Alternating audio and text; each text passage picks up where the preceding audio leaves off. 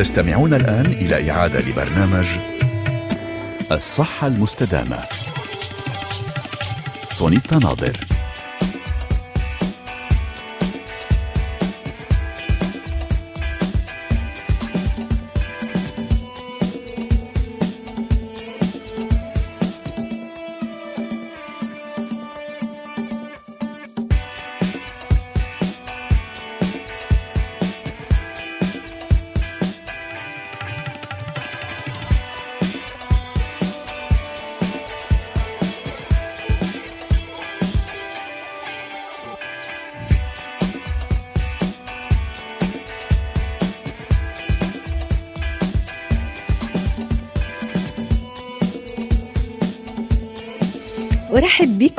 مستمعينا في هذه الحلقة الجديدة من الصحة المستدامة سعيدة جدا باستضافتي لضيفة آه، تشارك معنا في مهمة التوعية الصحية دائما عبر أثير مونتي كارلو الدولية ومن خلال برنامج الصحة المستدامة. نستضيفها آه، أول خميس من كل شهر السيدة الصحة النفسية دكتورة رضوى فرغلي الاختصاصية في الأمراض النفسية والعلاقات الزوجية معنا على الخط من مصر. معها سنفتح هذا الملف الهام جدا. ما هو تأثير عقدة أديب على الرجل وعلى اختياره لشريكة حياته؟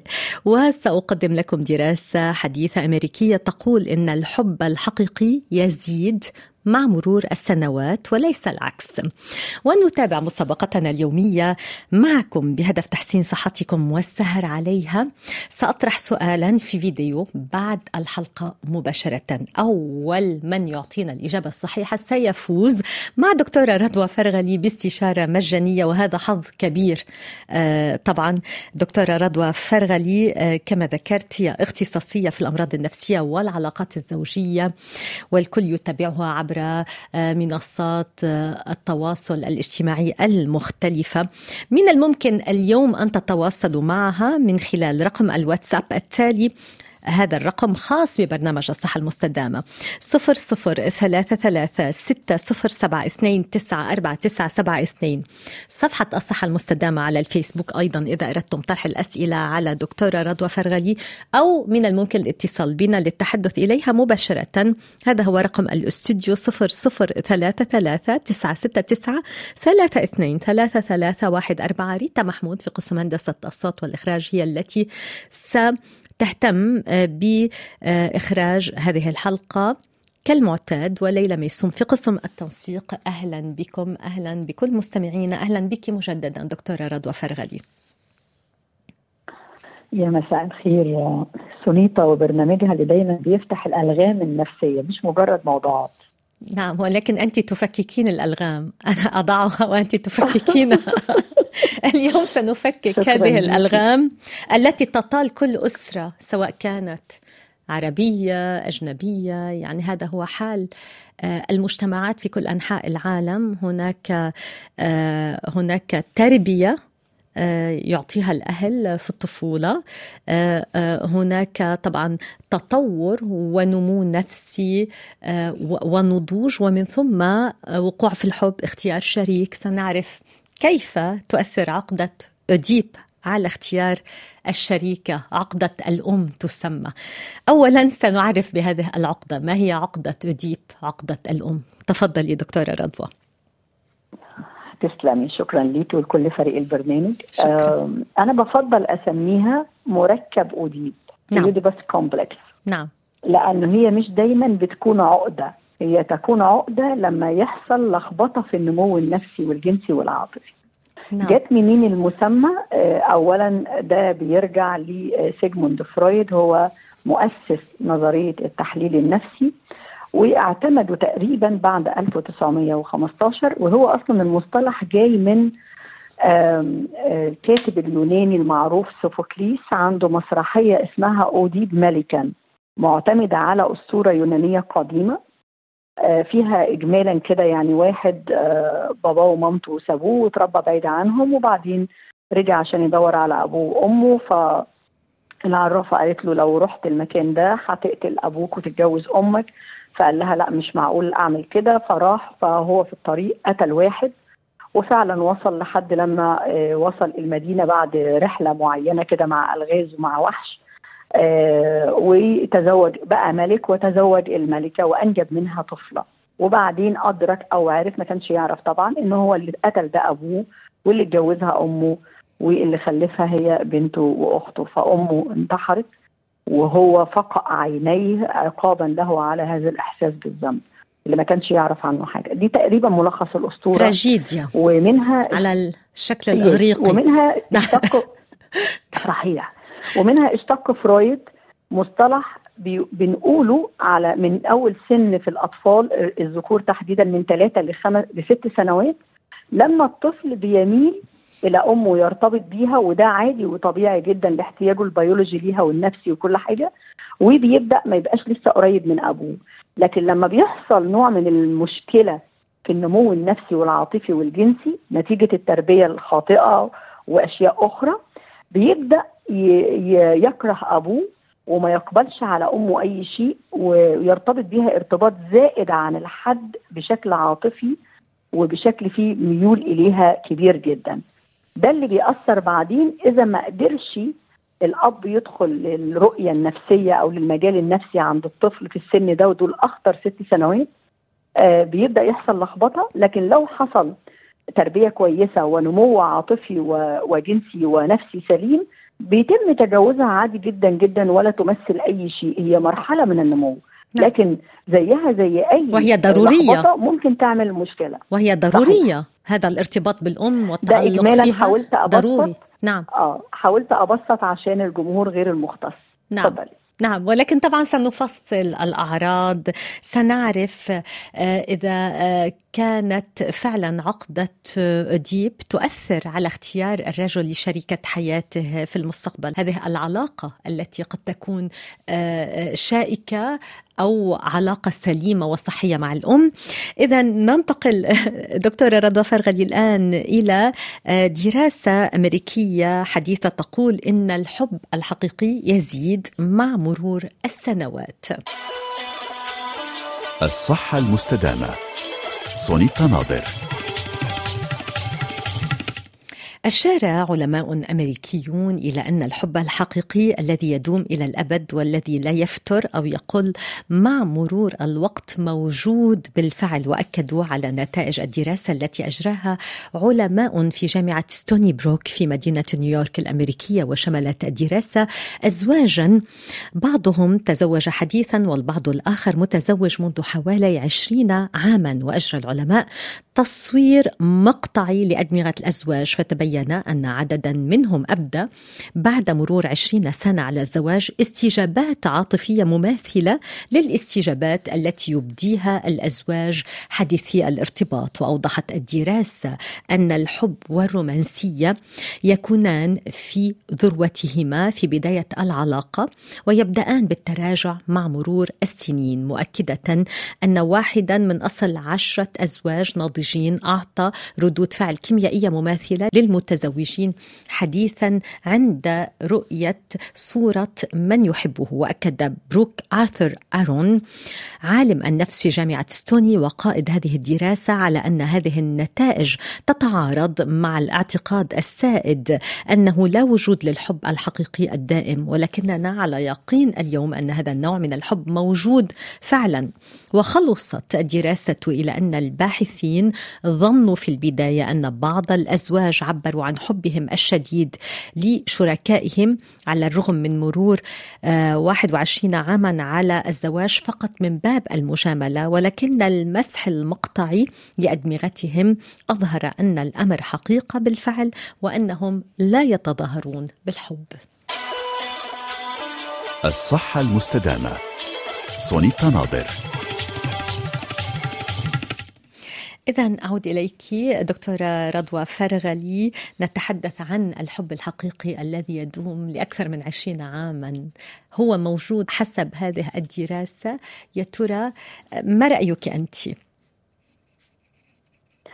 يعني أولا جايبة لي دراسة بتصب في عمق إيماني بالحب في الحياة. جميل. مش مجرد يعني دراسة كده. طبعا. متناغمه مع مبادئك. تماما. نعم. جدا جدا. أنا دايما بدافع عن إن الحب علاج وإن الحب فعلا الحقيقي الناضج السوي. ما فيش حاجة اسمها يفطر مع الأيام ونزهق منه ونبقى مش طايقين شريك حياتنا. أنا كنت كاتبة إن كل حب تجد له بديلا لم يكن حبا منذ البداية. فبالتالي أنا مع الدراسة دي إنه فعلا في حاجة اسمها حب حقيقي وبتغير في كيمياء الدماغ بتغير في خريطتنا النفسية بتغير في الروح بتاعتنا وتعاملنا مع الحياة جميعا بتعلي مناعتنا النفسية. موجود؟ آه موجود. عمره ممكن يبقى أطول من أعمارنا حتى إحنا شخصيا؟ آه طبعا. نعم. لكن قصص الحب الزائفة واللي بتبقى مطلية حب يعني زي ما في gold plated في love plated إن جاز للتعبير. دي نعم. اللي بتبهت مع الأيام دي اللي بتصدي مع الضغوط دي اللي بتروح مع المشاكل. لكن الشيء الحقيقي هو نفحة من روح ربنا عز وجل اللي بيحطها في قلوبنا. صعب جدا تصدي. فأنا آه شكرا جدا للدراسة دي سنيتا شكرا لك على هذا التعليق والتعقيب الأجمل من الدراسة. فيه تفاؤل و...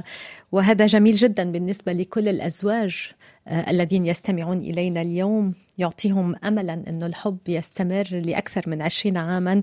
شكرا دكتورة رضوى نعود إلى موضوع حلقتنا اليوم ما هو تأثير عقدة أديب على الرجل وعلى اختياره لشريكة حياته؟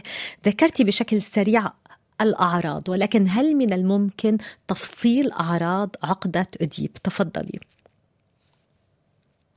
تسلمي آه طبعا آه لو هتوصل لمرحلة العقدة بنلاحظ لها بعض الأعراض كده في الطفل آه إحنا أحيانا كآباء وأمهات نشارك في وجودها عند الطفل يعني كيف. ممكن هذه الميول البسيطة تروح بالتربية الجيدة نعم. لكن لو إحنا يعني مش مش مش مش واعيين بطرق التربية السليمة ممكن نشارك فيها بمعنى هقول لك من الخبرات اللي مرت عليا في العيادة لأن أنا في الأصل محللة نفسية. يعني أنا دارسة تحليل نفسي ومعايا الماجستير في التحليل فالنظريات دي يعني في, ملعبي زي ما بيقولوا.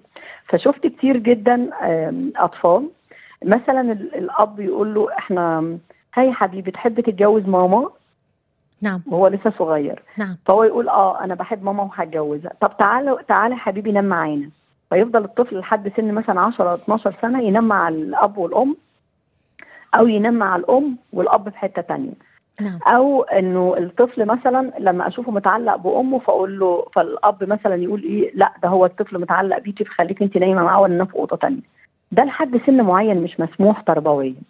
أو إنه الطفل يفضل يقول له أنا مش عايزك يا بابا يلا سافر امشي أنت وأنا هقعد بس مع ماما. هنا لازم آخد بالي هل ده في الحيز الطبيعي؟ ولا في أعراض تانية معاه زي مثلا إن الطفل لما تبعده عن أمه وهو المفترض ينام في أوضة لوحده مثلا من خمس ست سنين لا يعيط ويصر إنه ينام مع الام أو إنه يحصل له حالة قلق شديد جدا جدا بأعراض واكتئاب وعزلة وما يقدرش ان هو يبعد عنها اطلاقا. بيحصل له حاجة بنسميها قلق الانفصال.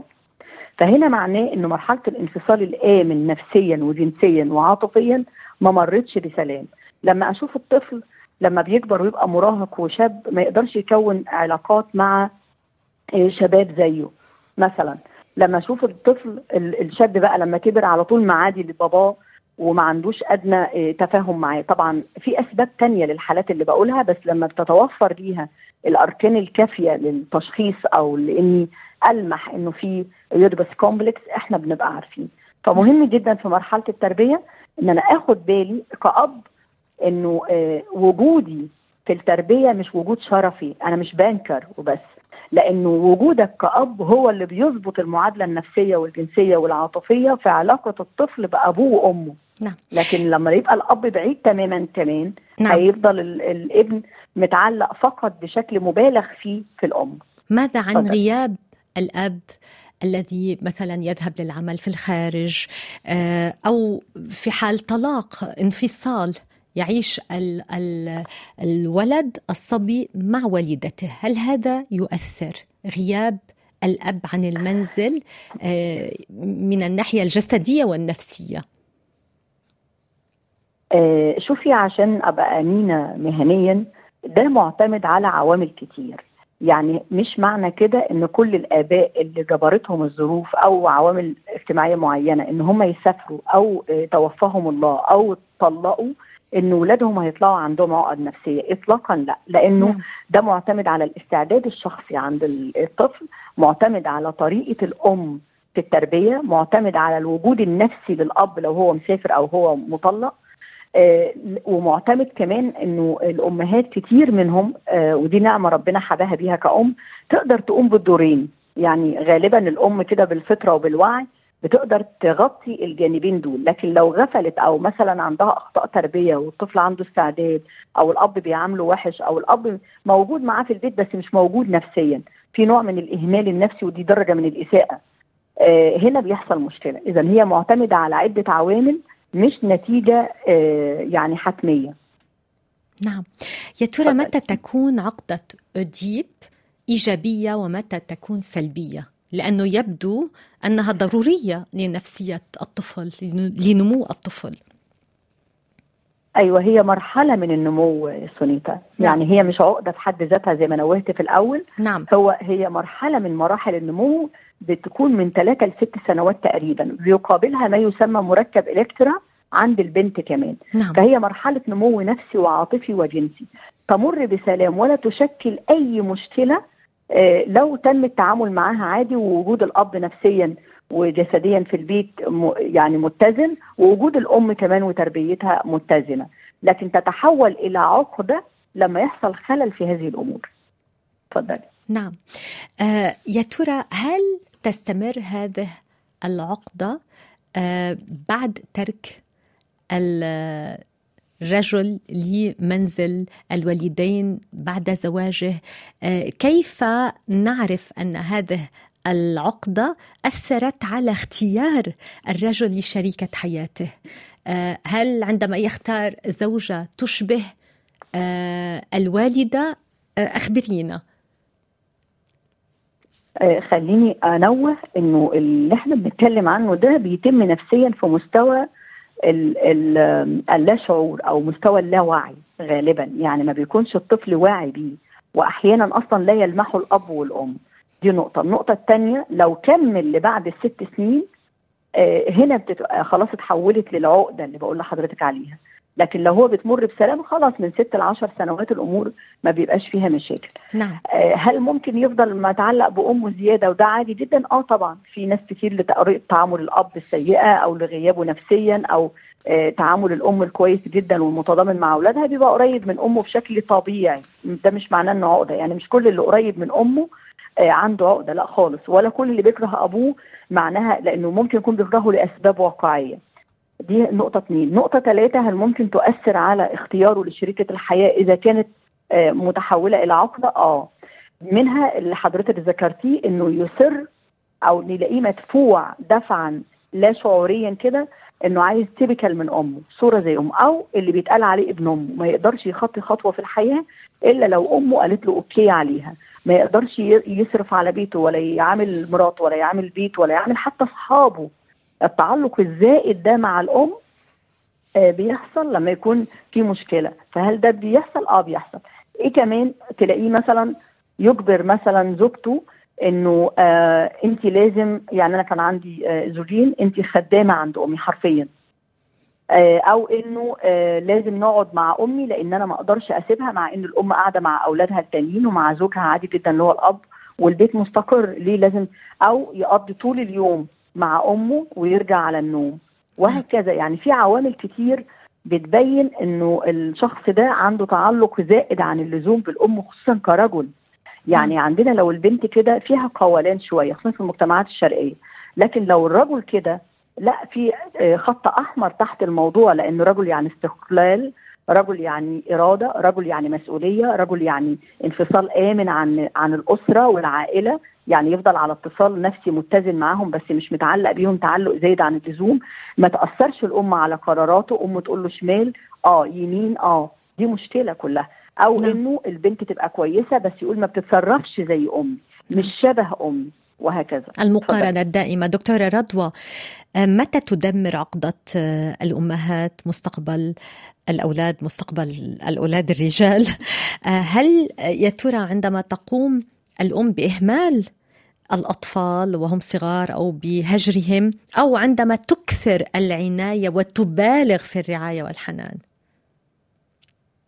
شوفي الاثنين الإفراط والتفريط الاثنين مشاكلهم يعني متساوية. يؤدي إلى يعني نعم. يس صحيح. يعني مثلا الأم المهملة الأم الغير موجودة نفسيا في حياة أولادها حتى لو بتقوم بباقي الأدوار الأم المؤذية المسيئة بتوازي نتائجها زي الأم المدللة بإفراط المعتنية بإفراط بنسميها ال helicopter mom اللي هي متسلطه واللي هي معتنية زيادة عن اللزوم over caring نعم. الاثنين نتائجهم مش حلوة بيطلعوا لنا شخصيات عندها مشاكل في اختيار نموذج الأنثى بعدين كشريكه حياه لأنه ما قدرش يتخطى علاقته بأمه بشكل متزن فطول الوقت اما عاوز واحدة تعوضه عن المرار اللي شافه نفسيا واجتماعيا مع الأم أو تبقى تيبيكال منها كحنين للفردوس المفقود. يعني الاثنين نتائجهم فيهم مشاكل حسب ما بشوف في عيادتي. يعني هل يختار الرجل زوجة تشبه آه، الوالدة أو تتحول العلاقة ما بينه وبين زوجته إلى علاقة ابن بوالدته؟ طيب بصي عشان النقطة دي حساسة قوي وفي نوع من المشاكل الجنسية مترتبة عليها فدي عايزة لها حلقة لوحدها. اللي هي العلاقة المحرمية اللا شعورية بتبقى بين الزوج وزوجته. بمعنى أحيانا يكون واحد من الأسباب اللي بتخلي الرجل لا ينجح في ليلة الزفاف إنه يكون علاقته النفسية محرمية مع زوجته فمش قادر يقيم معاها علاقة. دي واحدة من الأسباب.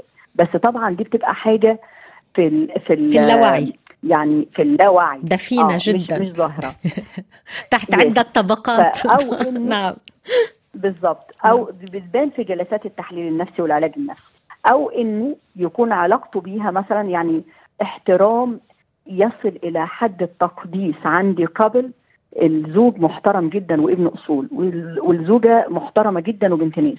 لكن وكويس معاها في كل المعاملات اليومية إلا العلاقة الحميمة والزوجية. لا يجرؤ على إنه يعني يعيش حياته الزوجية معاها كأي زوج وزوجة ليه وبعد عدة جلسات أو بعد عدة شهور صارحني إن أنا بحترمها زيادة عن اللزوم وأحيانا بحس إنها أمي فما أقدرش أعمل كده. نعم. ودي ناس كتير ما بياخدوش بالهم منها. هو الراجل كويس ما عندوش مشاكل معاها الراجل محترم وهي نفسها بتقول مش مكفي بيته من كله بس عندها إشكالية في الحتة دي. فبعد شوية واحد من الأسباب مش كل الأسباب بكتشف إنه ممكن يكون ده السبب. شكرا. نعم يا ترى هل من الممكن الخروج من آه هذه العقدة؟ ما هو العلاج؟ هل هو علاج معرفي آه سلوكي؟ آه هل هو الاعتراف للذات بأن هناك مشكلة في بداية الأمر؟ كده بتنفسيني سونيتا. لا ابدا. يعني انت كده بتنفسيني ابدا. أنا أسألك. اذا هو ال ال النقطة الثانية. هل هناك نسبة رجال يعترفون بالأمر أم لا؟ أم. آه انت واسعة الثقافة طبعا علشان كده بنلتقي مع بعض في أكيد الأفكار. أكيد. آه, آه طبعا. طبعا نعم. آه في رجال بيعترفوا العلاج النفسي والعلاج الزواجي وصل إلى مستوى جيد عند ناس كتير الحقيقة نتيجة للوعي والعلم وكثرة المشاكل والضغوط والناس مش عايزة مشاكل وضغوط فبيحاولوا يدوروا على حلول. النقطة الثانية هي إنه آه لما لما الشخص بيحس بقى إن في مشكلة ويروح هل ممكن يكون في مخرج؟ آه في مخرج. المخرج بالإدراك بالوعي بال insightment اللي هو الاستبصار بأنه الشخص يبقى حاسس عارف إن عنده مشكلة معينة فبيروح للمعالج النفسي مش حد تاني. مش ال life coach مش الدجالين مش اللي بيعملوا أعمال مش الحاجات دي كلها. آه, آه بيلاقي حلول؟ آه طبعا بيلاقي حلول. وكتير جدا بنوصل لصيغ جيدة جدا في العلاقات الزوجية كانت وصلت إلى حافة الانهيار ولكن مع وعي الطرفين واحترامهم لبعض وإدراكهم إن في مشكلة بنلاقي حلول. نعم. شكرا. شكرا لك دكتورة رضوى فرغلي. طبعا سنتابع آه، الأسئلة في الجزء الثاني معك قد تدور حول موضوع حلقتنا اليوم أو حول اختصاصك التحليل النفسي.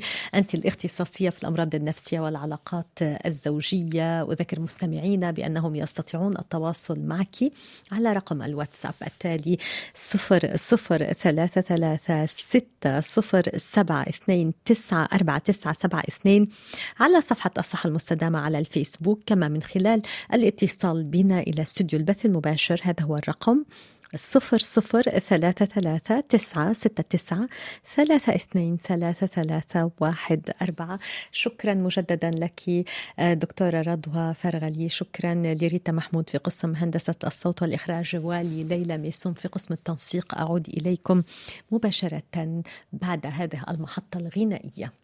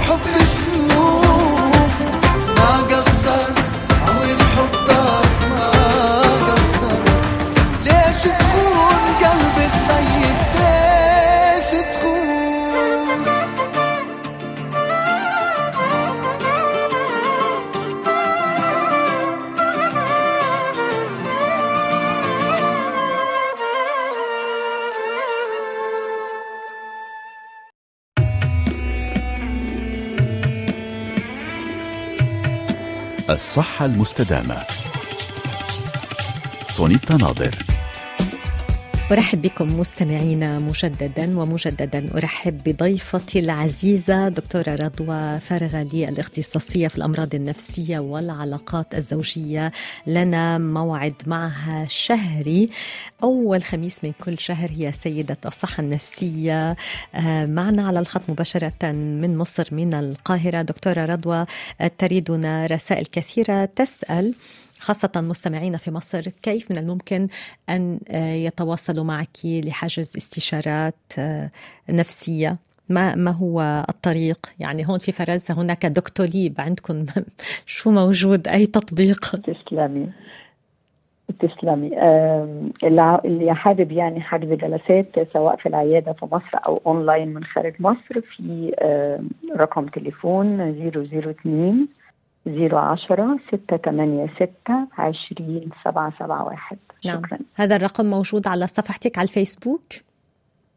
موجود آه على كل وسائل التواصل وعليه واتساب التواصل مع السكرتيرة هي بترد على كل التفاصيل. نعم. شكرا. شكرا لك. وأول رسالة جميلة جدا تأتينا من ياسمين من سوريا.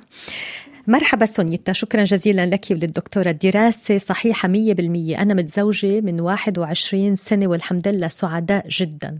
جميل أن نبدأ الرسائل بهذه الرسالة. شو بنقول لها لياسمين بقول لها ربنا يديمها عليكي نعمة.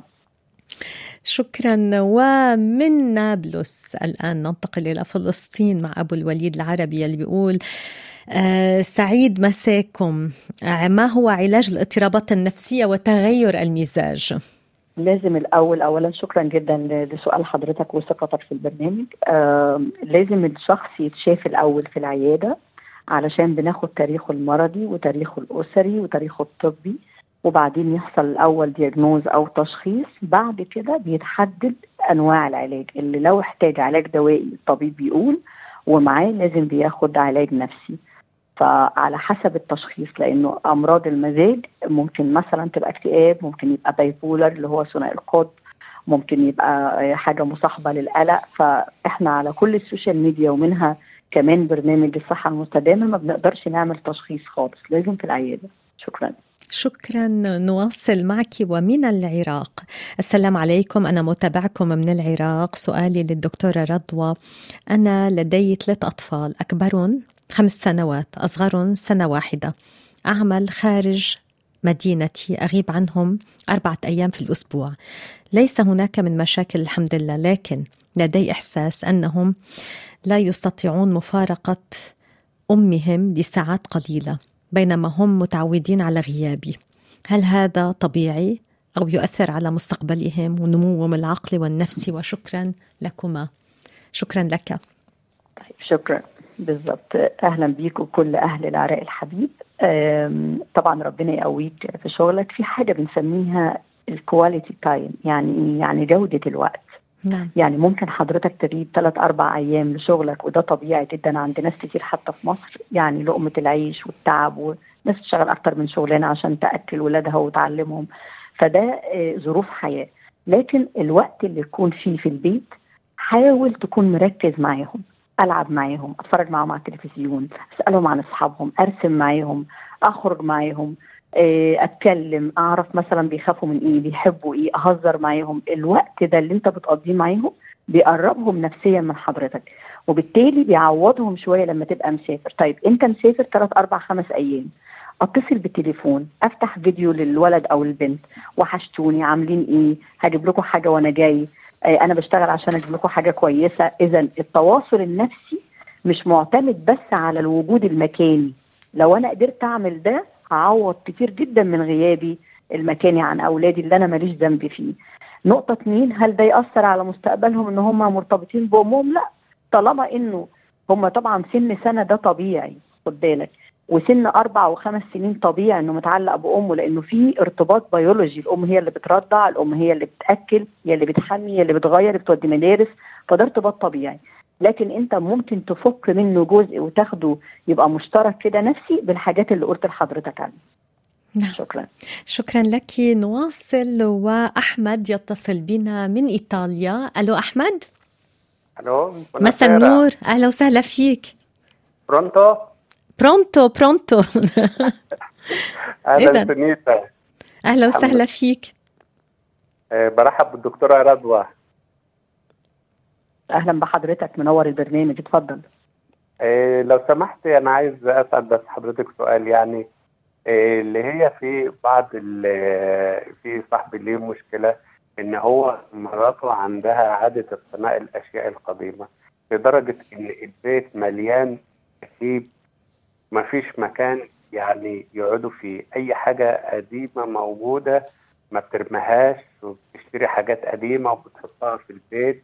تكاد تكون ما بترميش حاجة لدرجة. إن ما فيش مكان.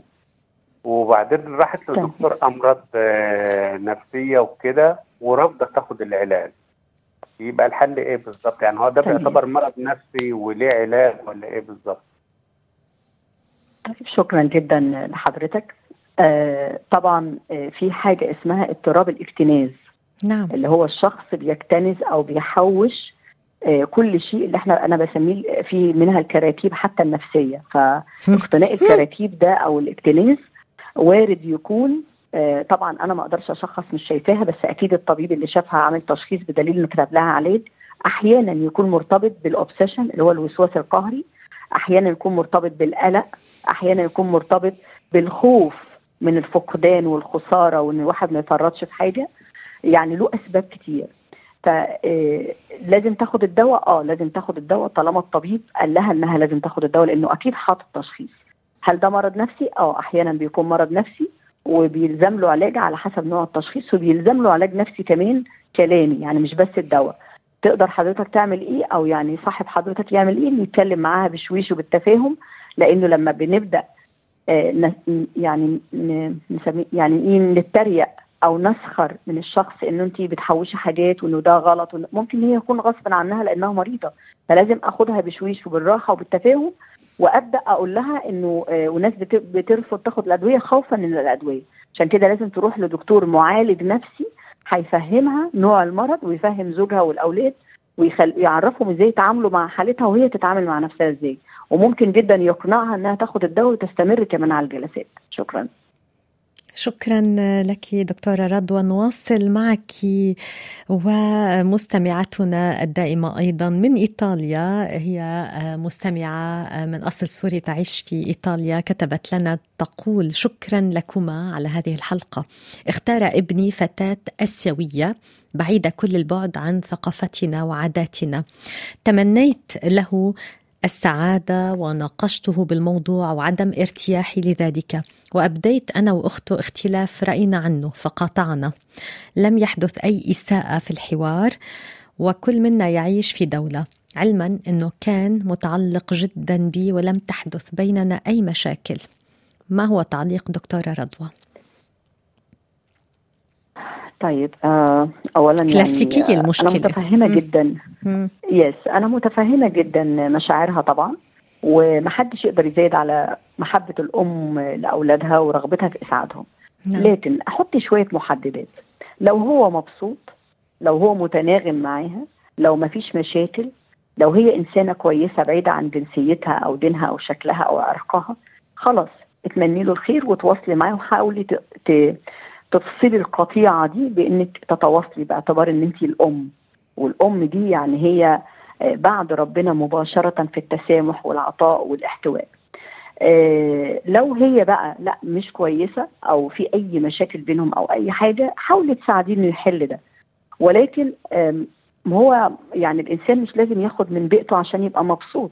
لو الاختيار كويس خلاص بغض النظر. يعني أيام ناس اغتربوا في الاختيار سواء في الجنسية أو العرق أو البلد ومع ذلك عايشين كويسين.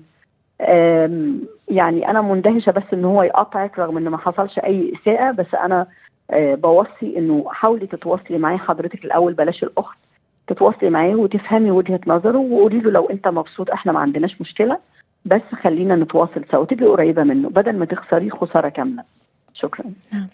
شكرا لك دكتورة رضوى نواصل معك.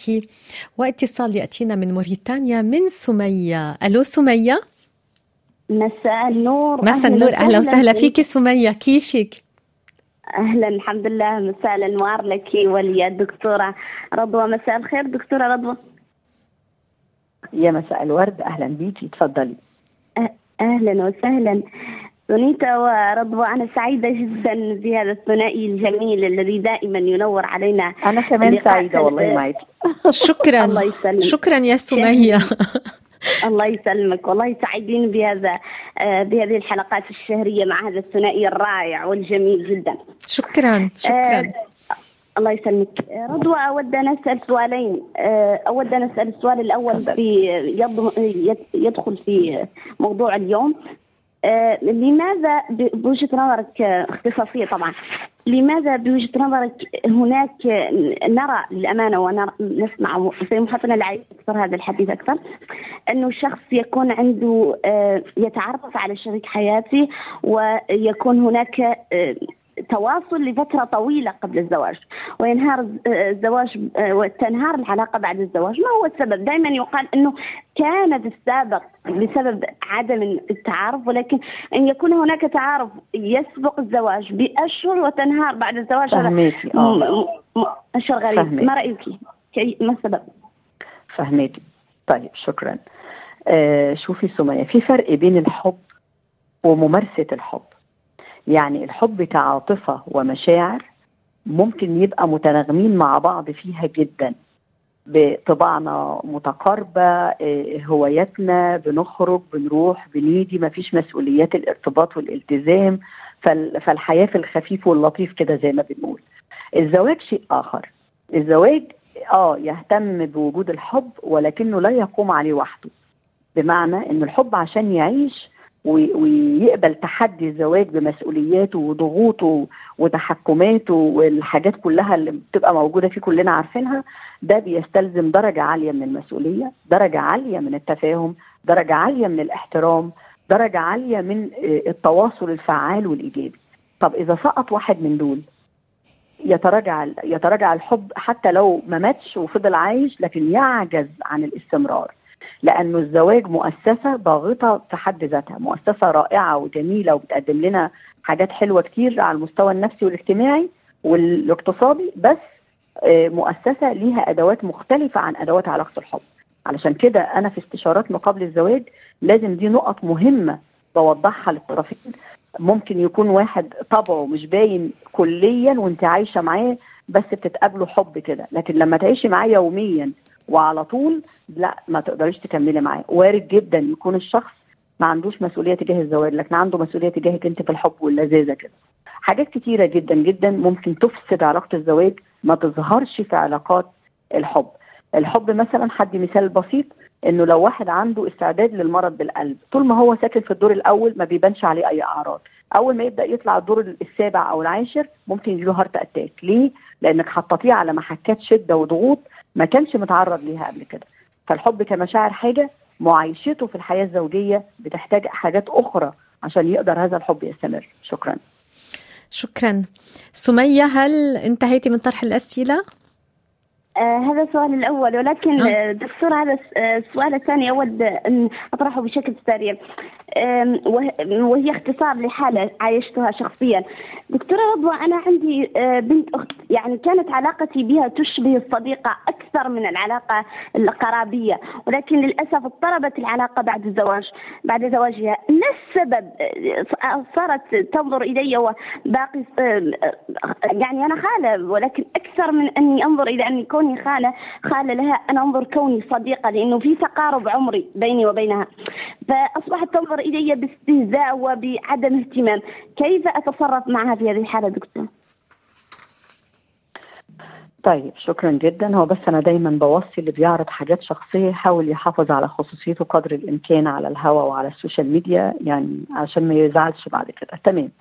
آه في الحالات اللي شبه كده أنا بفضل التواصل.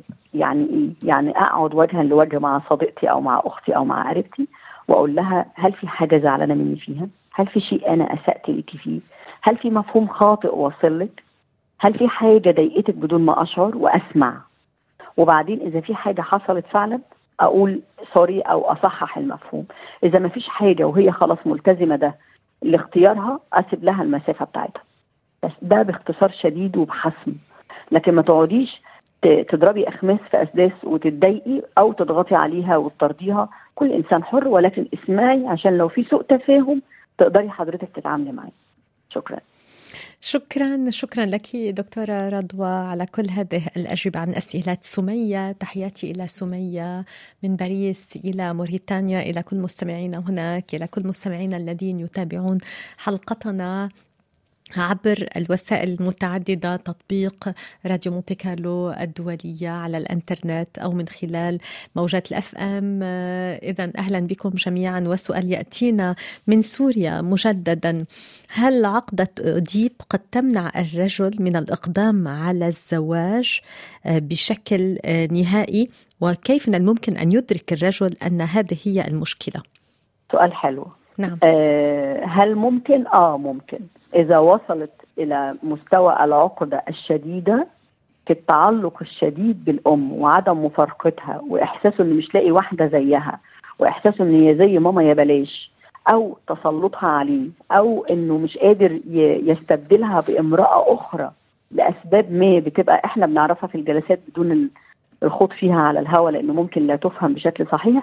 آه ممكن تتحول إلى عقدة شديدة وتمنعه من الارتباط. إزاي يدرك إنه يروح لمعالج نفسي لأن هو نفسه لوحده صعب يدرك. يعني بتبقى صعبة. أحيانا بعض الناس تعرف بس صعبة جدا الانسان لأن بتبقى حاجات زي ما قلنا في البداية أنا وسونيتا حاجات unconsciously كده يعني حاجة لا شعورية. نعم. فإنه لو حد حواليه ويقول له شوف معالج نفسي okay لو معالج هيشوفه من من من التواصل معاه هيقدر يحط إيده على الأسباب. فلو ده السبب هيقول له. شكرا.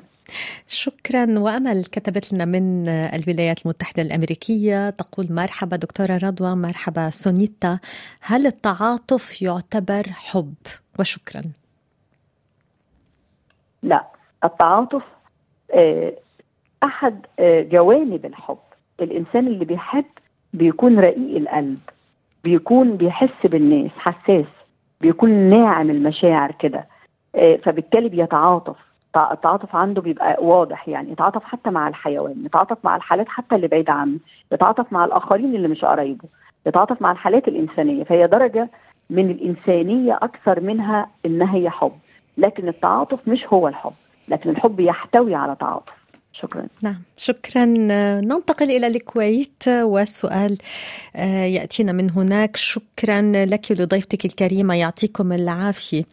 والسؤال الذي أود أن أحصل على إجابة عليه من دكتورة رضوى هو التالي كيف أتعامل مع زوجتي المشخصة بمرض الانفصام وتأخذ العلاج؟ تحسنت ولكن كيف أتعامل معها حتى أحميها و وساعدها بالتعامل مع المرض والأدوية. تمام. شكرا جدا لسؤالك وطبعا أهل الكويت عزاز عليا يعني. نعم. عشت معهم فترة. عشتي عشتي فترة طويلة دكتورة رضوى. كم سنة؟ بالضبط. فهم الكويت عزيزة عليا. يعني أنا قعدت في مستشفى الطب النفسي في الكويت حوالي 14 سنة الحقيقة. نعم آه طيب. طيب هو بس غالبا ده مرض الفصام مش انفصام وفي فرق بين الاثنين الفصام. اللي هو الشيزوفرينيا أو السكيزوفرينيا لأن هو اللي بيكتب له الأدوية اللي م. مستمرة آه فمرض الفصام لو هي زوجة حضرتك أه أول حاجة تساندها بيها وأهم حاجة إنك تساعدها تنتظم على الدواء والجلسات النفسية نمرة اتنين تقرأ حضرتك عن المرض أو تزور الطبيب بتاعها أو المعالج النفسي بتاعها ولازم الاثنين وتفهم المرض وأعراضه وأعراض الانتكاسة وإزاي تقدر تقراها تفهمها يعني وتعمل إيه في وقت الانتكاسة. آه لازم نمرة ثلاثة إن تكون بتاخد الدواء مع الجلسات العلاج النفسي غير الدوائي. ولو الطبيب ما حولش زوجة حضرتك لمعالج نفسي يبقى أنت لازم تطلب منه تقول له آه إحنا عايزين معالج نفسي لو هي بتروح مستشفى أو لو هي آه عند عيادة خاصة اطلب من الطبيب قول له حولنا على أخصائي نفسي أو دكتور نفسي معالج. شكرا شكرا. نمرة أربعة آه. التفاهم وإن أنت تكون حريص بس على إنه ما تاخدش كل حاجة ضدك أنت شخصيا وإنه لما تكون هي في وقت صعب حضرتك أو حد معاك من العيلة أو يعني هاوس ميد أو حاجة تشيلوا المسؤولية عنها شوية. شكرا. شكرا لك دكتورة رضوى وآخر رسالة صوتية وصلتنا من موريتانيا نستمع إليها. تحياتي. مع انتشار الإنترنت هناك إقبال كبير على المواد الإباحية التي تأكل العمر والوقت كأكل النار للهشيم وهي بئر بلا قاع. سؤالي للدكتورة كيف يمكن للشخص الذي الذي لم يدمن وللمدمن أن يقلع عن هذا هذا الفينومين هذه الظاهرة التي قد تدمر المجتمع والأسرة بصفة خاصة؟ اذا بدها حلقة. دائما دائما إذا لاحظت آه بيجينا سؤال بآخر الحلقة بده حلقة. آه. دكتورة رضوى عنا عن جد 20 ثانية بشكل سريع. لا خلاص خلينا نعمل فعلا حلقة وناخد السؤال ده كمفتتح للحلقة عشان أجاوبه عليها ويا ريت يتابعنا لأن مش هقدر أجاوب في 20 ثانية نعم. بس هي ليها علاج زي علاج الإدمان لو وصل للإدمان أو ليها علاج نفسي لو ما وصلتش للإدمان. بس فعلا إحنا نعمل عنها حلقة لأنه عندي حالات كتير كمان كده. نعم. سأطلب من ليلى ميسوم تدوين إذا عنوان هذه الحلقة للشهر المقبل. دكتورة رضوى فرغلي أشكرك كثيرا على مساهمتك معنا اليوم في مهمة التوعية الصحية عبر أثير مونتي كارلو الدولية ومن خلال برنامج الصحة المستدامة أنت الاختصاصية في الأمراض النفسية والعلاقات الزوجية في مصر في القاهرة. تحياتي لك من باريس إلى القاهرة إلى كل مستمعينا الذين تابعوا معنا حلقة اليوم. أدعوهم طبعا لمتابعة الحلقات التي سنختار إعادة بثها غدا بعد غد وبعد بعد غد. شكرا لكل مستمعينا شكرا لريتا لي ليلى أعود إليكم يوم الاثنين المقبل. أتمنى لكم عطلة نهاية أسبوع سعيدة. bon week-end للجميع. bye bye.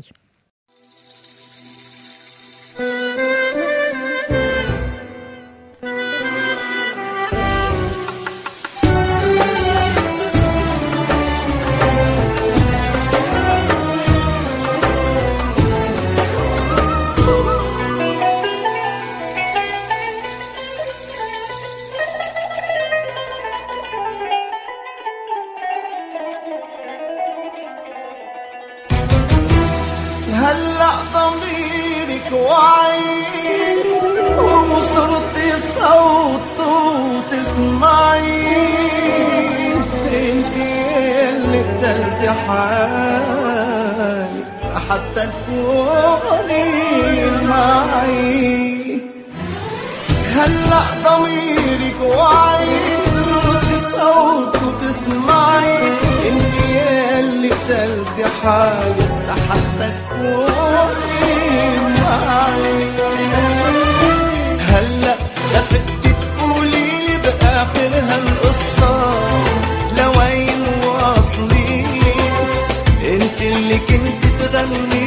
لو حبنا غلطة.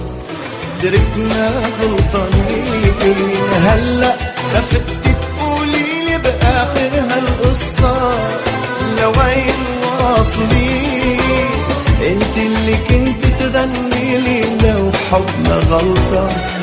تركنا غلطانين. إذا كنتي أخدتي قرار تنسي البيني وبينك صار.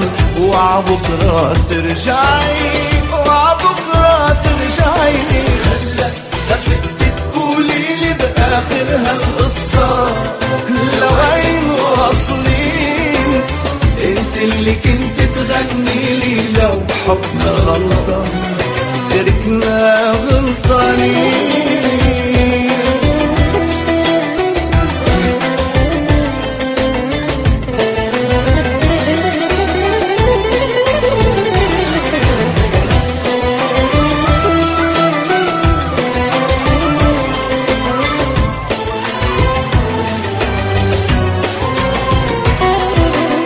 إذا كنت نويتي تنسيني تشتغل